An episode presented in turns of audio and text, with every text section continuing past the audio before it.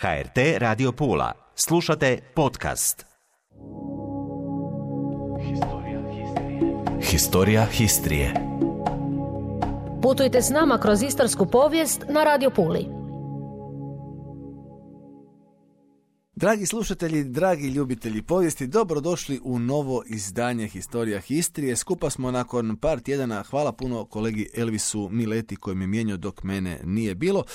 A mi danas nastavljamo s putovanjem u prošlost našeg poluotoka. Baš mi je drago da u studiju uživo, a ne više preko telefona, mogu pozdraviti našeg današnjeg gosta, povjesničara i mog dragog prijatelja Nikšu Minića. Nikša, dobrodošao. Hvala lijepa na pozivu. Ovim putem pozdravljam i vaše slušatelje. E, ovo je treći put da si s nama, zar ne? E, tako je, treći put i drugi put uživo. Jedan put smo odradili telefonski, silom prilika. Je, zadnji put je bilo telefonski, sjećam se. Govorili smo bili o gospodarstvu u, u, Uljaniku, zadnji puta jedna ekskluziva o bratimenju Pule i Sudana. A, a evo sada ćemo jednu temu koju si mi bio predložio, temu na kojoj si ti radio, onda mene nije bilo neko vrijeme, zapravo je ova tema jedan dug koji imamo od prije mjesec dana i sad je napokon došla tema, odnosno vrijeme da govorimo o tome a ta tema e, su osimski sporazumi, jel tako? Evo, pa ćemo onda malo danas e, o tome, da te pitam za početak, znam da se uz osimski sporazum veže ime Miloša Minića, jel ti je to što u rodu? ovaj, u mlađim danima, drago mi da ovo pitaš, u mlađim danima smo povezivali više sa Helenom Minić, sad nekako kako godine idu me povezu sa Milošem Minićem. Ovaj, nije, u izravnom rodu nije, ovaj, siguran sam da postoji neka poveznica s obzirom da Minić i Vuku porijeklo iz, eh, sa jednog brdašca u, u Crnoj Gori mhm. koje se zovu Rovca, odakle dolazi naziv cijelog plemena Rovčani. ima eh, pleme Bulatovići koji čine onda Minići, jer prvi Minić je bio Mina Bulatović koji se odvojio tamo negdje sredinom 18. stoljeća, tako da jedna poveznica vrlo daleka ipak postoji. I meni dosta godi to spominjati ovako u krugu prijatelja. Da, pa jasno, evo, svakako ćemo o Milošu Miniću danas onda e, još e, malo kasnije nešto više reći, ali drago mi da smo evo za početak e, razjasnili i to. A mi onda idemo od početka. Evo za naše slušatelje koji ne znaju, za početak da definiramo što su osimski sporazumi i zašto su oni važni, odnosno što su oni definirali. Osimski sporazumi ili osimski sporazum, ovisi kako želite definirati, da li u množini ili u jednini. E, riječ je o ugovoru između Italije i e, Jugoslavije koji je potpisan 10.11.1975. godine i tim ugovorom je konačno e, mhm. evidentirano razgraničenje državne granice između dviju zemalja s obzirom na to da su i dalje postojala otvorena pitanja nakon E, Londonskog sporazuma o suglasnosti iz 54. godine. A, e, isto tako, zašto u ovoj godini sam ja počeo biti zainteresiran za ovu temu, zato što u 22. obilježavamo zapravo 45. godišnjicu njihove ratifikacije. Aha, dobro. E, kao što si rekao Nikša, uh, ti osimski sporazumi, ono što je meni bilo e, jako zanimljivo dok sam se spremao za emisiju, dakle, gotovo puna tri desetljeća trajala je ta neka nerazriješena situacija e, između Italije i Jugoslavije što se granice tiče. Sve to zapravo, taj osimski sporazum, razrješenje one situacije zona A i B, koja je trajala dakle od kraja drugog svjetskog rata pa idućih 30 godina. Dakle, bilo je tijekom ta tri desetljeća, tu zaista svega, e, potpisivanja nebrojenih e, sporazuma, razdoblja mira, pa onda razdoblja prijetnji, posebno 53. čini mi se kad su se Britanci povlačili. Dakle, ukratko u tom razdoblju možeš li nam dati neki kontekst što je ono što, što je najvažnije što treba znati, što je sve prethodilo tim sporazumima?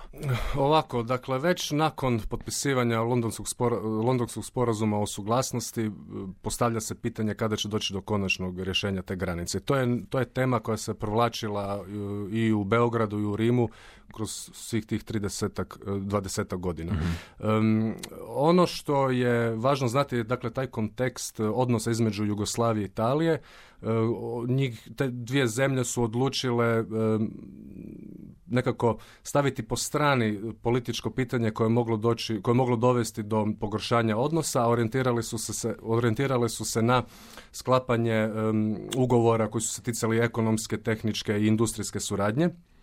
E, okolnosti koje su išle na ruku e, dobrom razvoju odnosa između dviju zemalja svakako je um, raskid odnosa između Jugoslavije i Savezne Republike Njemačke povodom priznanja Jugos, povodom jugoslavenskog priznavanja ove istočne Njemačke, a mhm. isto tako, to je bilo 1957. godine, a te iste godine je uh, sporazumom u Rimu osnovana Europska ekonomska zajednica. I što se tu događa?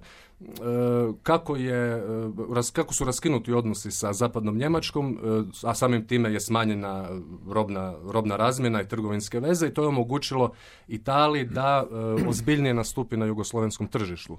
Um, što se tiče osnivanja Europske ekonomske zajednice, za razliku od sovjetskih, od, od zemalja koje su pripadale sovjetskoj sferi utjecaja, Jugoslavija je e, imala puno realni pristup i nastojala je e, steći uvjete e, pristupanja tom zajedničkom europskom tržištu. I tu je Italija zapravo davala dosta do, dosta dobru podršku, zahvaljujući e, činjenici da je od 1963. na vlasti bila e, koalicija lijevog centra na čelu sa demokršćanskim premijerom Aldo Morom, koji je u svojoj vanjskoj politici e, imao cilj održavanja dobrih odnosa sa istočnim zemljama, prije svega Jugoslavijom, ali nešto što možda nije danas mhm. tema, ali recimo i sa Kinom. Mhm.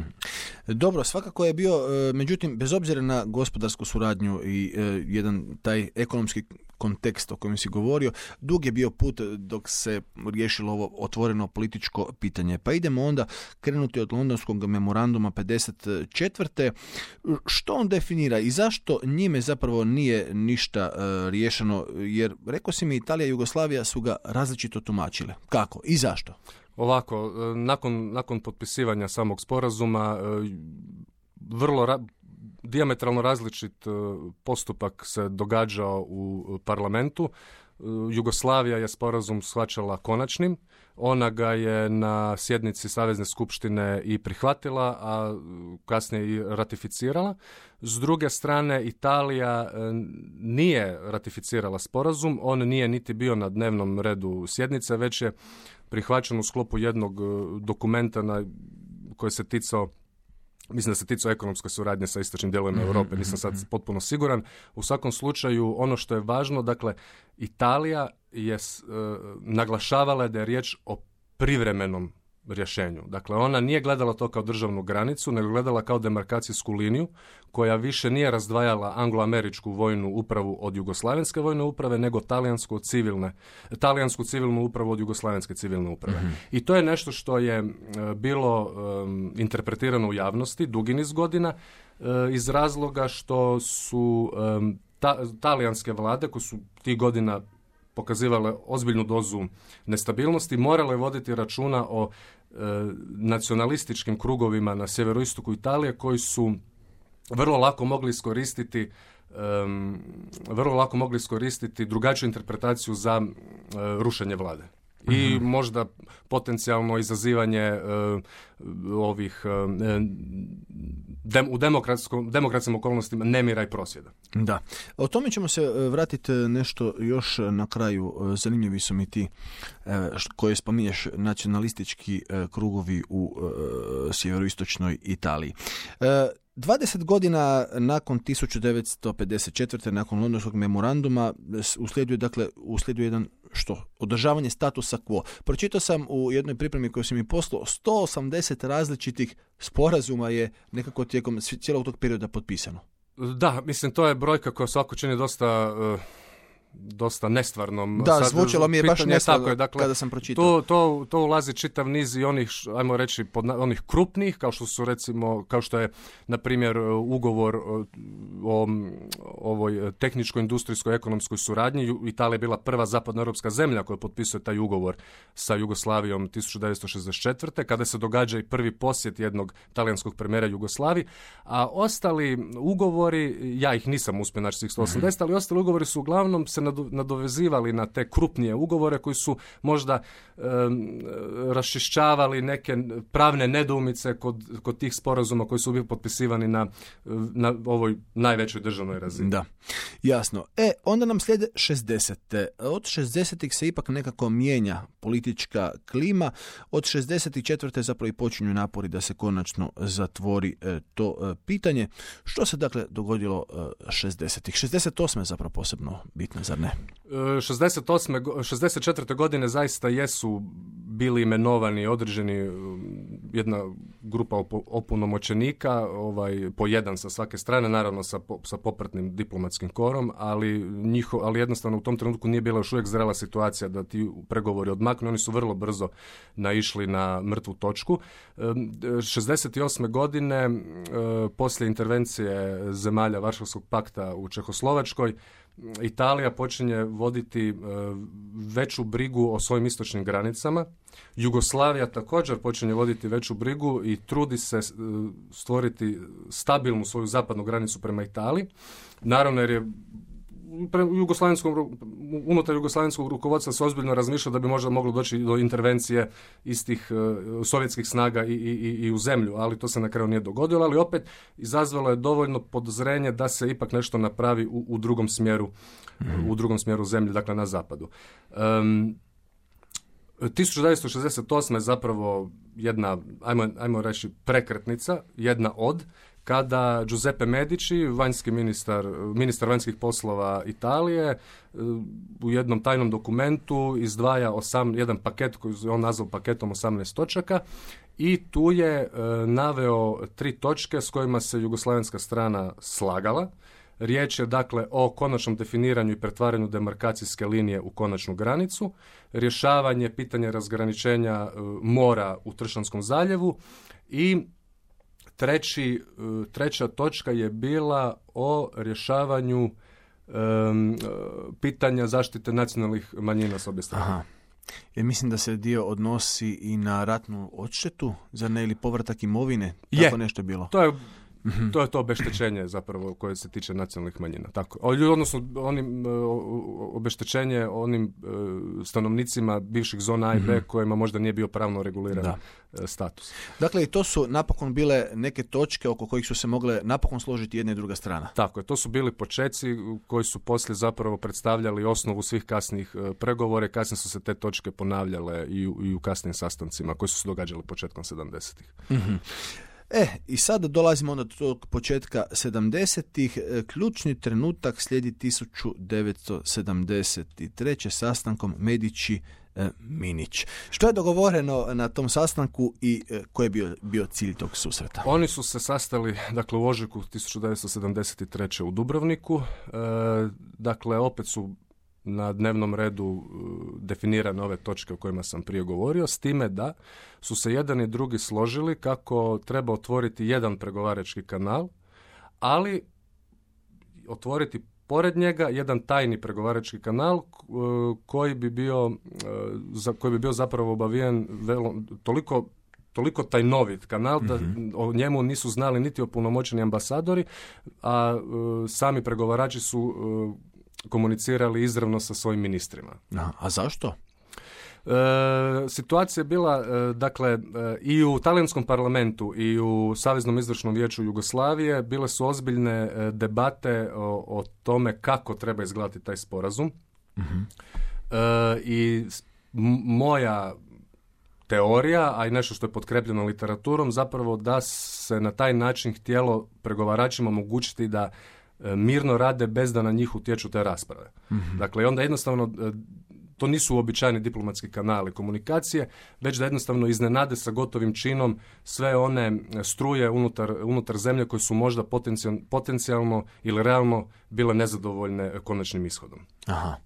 E, Dakle, otvara se taj jedan alternativni e, kanal. Osim Minića i e, Medića, tko su još bili istaknuti pregovarači? E, Dakle, Minić i Medići su bili zapravo lica s naslovnice, da se tako izrazim. Zvonko Perišić je bio, e, Zvonko Perišić i e, Gian, Gianluigi Milesi Ferretti je bio oni su bili članovi dakle ovog prvog kanala, a članovi drugog kanala su bili Boris Šnuder i Eugenio e, Carbone. Dakle, n- nakon što su propali ovi prvi pregovori, tada Šnuder i Carbone stupaju zapravo u akciju i završavaju posao. E, Tri kruga pregovora su bila, koliko ja znam, u Sloveniji i tek nakon toga u Dubrovniku. Tako je. Ja mislim. Tako je. Prvo, da, sva tri mjesta su bila simbolički izabrana. Prvo E, mjesto možeš bilo- reći koja i zašto? Tako, dakle, Strmol je bilo izabrano jer se nalazi u Sloveniji. Dakle, dakle, Slovenija, ovaj, Dubrovnik zato što se nalazi u Hrvatskoj, a treće mjesto, e sad mu sjetit ću se ime, ali nalazilo su u bivšoj zoni B, Strunjan. E, strunjan, e, bravo. Strunjan. Dobro, da sve ne prođe tako glatko, evo već nekako kad su ti pregovori odmakli, javlja se nova politička kriza. 1974. E, slale su se prosvjedne note, e, Jugoslavija i Italija optužila za revizionizam, za sijanje nepovjerenja među narodima. Što se zapravo dogodilo u toj prvoj polovici 74. da je došlo do nove krize? Dakle, riječ je o jednoj provokaciji koje je Jugoslavija napravila u smjeru Italije. Dakle, oni su u siječnju 74. postavili e, granične ploče koje su u svojim nazivima sadržavale ime e, SR Slovenija, SFR Jugoslavija. E, to nije bilo sporno jer su granične ploče postojale prije, sporno je bio zapravo sam taj naziv. I tu su onda e, talijanske vlasti slale prosjednu notu gdje su ukorile Jugoslaviju E, da kako je moguće e, naznačiti tako nešto kada je po njihovom tumačenju riječ o demarkacijskoj liniji. Mhm. A Jugoslavija, kao što sam prije naveo, je smatrala to potpuno drugačije. I tu su onda bile te razmjene prosvjednih nota. Jugoslavija je optuživala Italiju za povijesni revizionizam, za ugrožavanje teritorijalne cjelovitosti zemlje. E, optuživali su ih čak da fašističku ideologiju komporiraju u svoju službenu vanjsku politiku, mhm. što je jednostavno bila jedna vrlo oštra igra riječima. S druge strane, postojala je, posto, mislim, to je sve stvar perspektive. Dakle, Talijani zaista jesu rekli u jednom trenutku u svim tim prosjednim notama kako Jugoslavija ne može stavljati granične ploče na području koje zapravo pripada Italiji. Dakle, mm zato što su zaista postojali neki krugovi koji su mislili da će dugoročno, kad dođe do konačnog rješenja, bivša zona B pripasti Italiji. To se na posljedku nije dogodilo. Da. I naravno da sve ne završi e, brzo, pobrinule su se i vojne vježbe, e, NATO saveza, ali i vojne vježbe e, Jugoslavenske narodne armije. Međutim, vojne vježbe NATO saveza su već bile najavljene nekoliko mjeseci prije u sklopu redovitih vježbi američke ratne mornarice kako u sredozemlju tako i na, i na Jadranu. Međutim, e, Jugoslavija je to drugačije interpretirala i smatrala da je to zapravo jedan oblik pritiska e, zapadnog lagera na prijateljsku i nesvrstanu miroljubivu Jugoslaviju. E, s druge strane, Beograd je dao naputke i predsjednik Josip Broz Tito osobno, dakle, da se izvidi stanje borbenosti e, Jugoslavenske narodne armije na području Slovenije, kao i njihove teritorijalne obrane. Tako imate jednu nerealnu situaciju u, 70, u ožujku 74. gdje Koprom zapravo e, se kreću tenkovi. Mhm. E, to je sve skupa moglo dovesti do možda je moglo dovesti do ozbiljne eskalacije, ali ne, bih, ne vjerujem da bi došlo do otvorenog sukoba.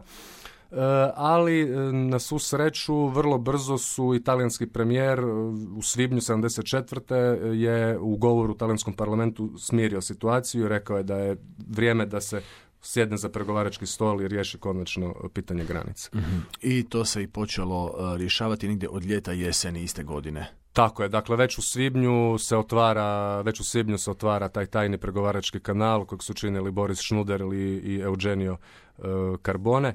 E, istaknut ću samo dakle da je da je Boris Šnuder za mene e, odigrao jako važnu ulogu. E, on je uspio povezati uspio povezati ekonomske interese republičkih vlasti Hrvatske i Slovenije sa ekonomskim interesima saveznih vlasti. I mhm. on je već bio, on je bio član Saveznog izvršnog vijeća i bio je član talijansko-jugoslavenskog mješovitog odbora i bio je dobro upoznat sa situacijom e, koja je upućivala da lokalni predstavnici gospodarskih komora kao i predstavnici jugoslavenskih poduzeća su bili voljni surađivati sa direktorima talijanskih poduzeća na području e, sjevero-istoka Italije. I na osnovu toga je zapravo izvršio uz podršku Jakova Blaževića i Stane Dolanca izvršio je jedan, neću reći pritisak, jer to je bilo gotovo nemoguće, ali vrlo važan utjecaj na Minića i na Tita da mu daju podršku rješavanja pogranič, e, rješavanja pitanja granice imajući na umu ekonomske interese zemlje, a ne isključivo diplomatski prestiž. Mhm. Možemo nekako zaključiti da čak i ova otvorena politička ili, ili ideološka pitanja padaju nekako u drugi plan kada je poslijedi neka ekonomska suradnja ili apsolutno.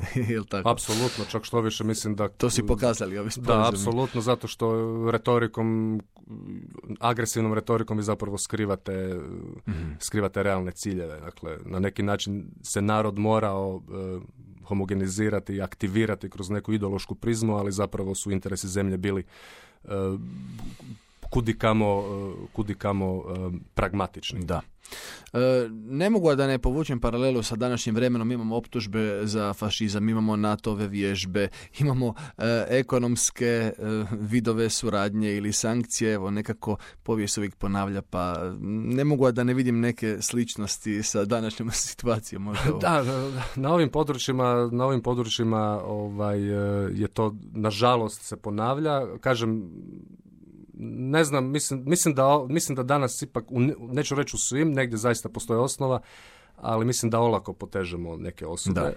Tada je bio, su rane bile svježe, mm s jedne i s druge strane, znamo što se događalo i tijekom rata u Istri i nakon rata u Istri, da tu bilo puno patnje za civilno stanovništvo. tako da u, u tim trenucima 71. druge, treće, četvrte pa i pete svježe rane je bilo vrlo lako otvoriti. Da. Sada su neka druga vremena i nadam se od za nas u Istri da smo mm prošli da. E, lijepo si to rekao. Pa onda idemo za, e, zaključiti. napokon 1975. potpisan ugovor, čini mi se na snagu stupio tek dvije godine kasnije. pa evo, da zaključimo onda što je napokon utvrđeno Osimskim sporazumom. Dakle, odlučen, dakle, utvrđena je, znači demarkacijska linija sad za, zaista postaje punopravno gledano granična, granica između dviju mhm. suverenih država. Teritorijalno razgraničenje, e, odnosno, pardon, razgraničenje na, u morsko razgraničenje u Tršanskom zaljevu također. I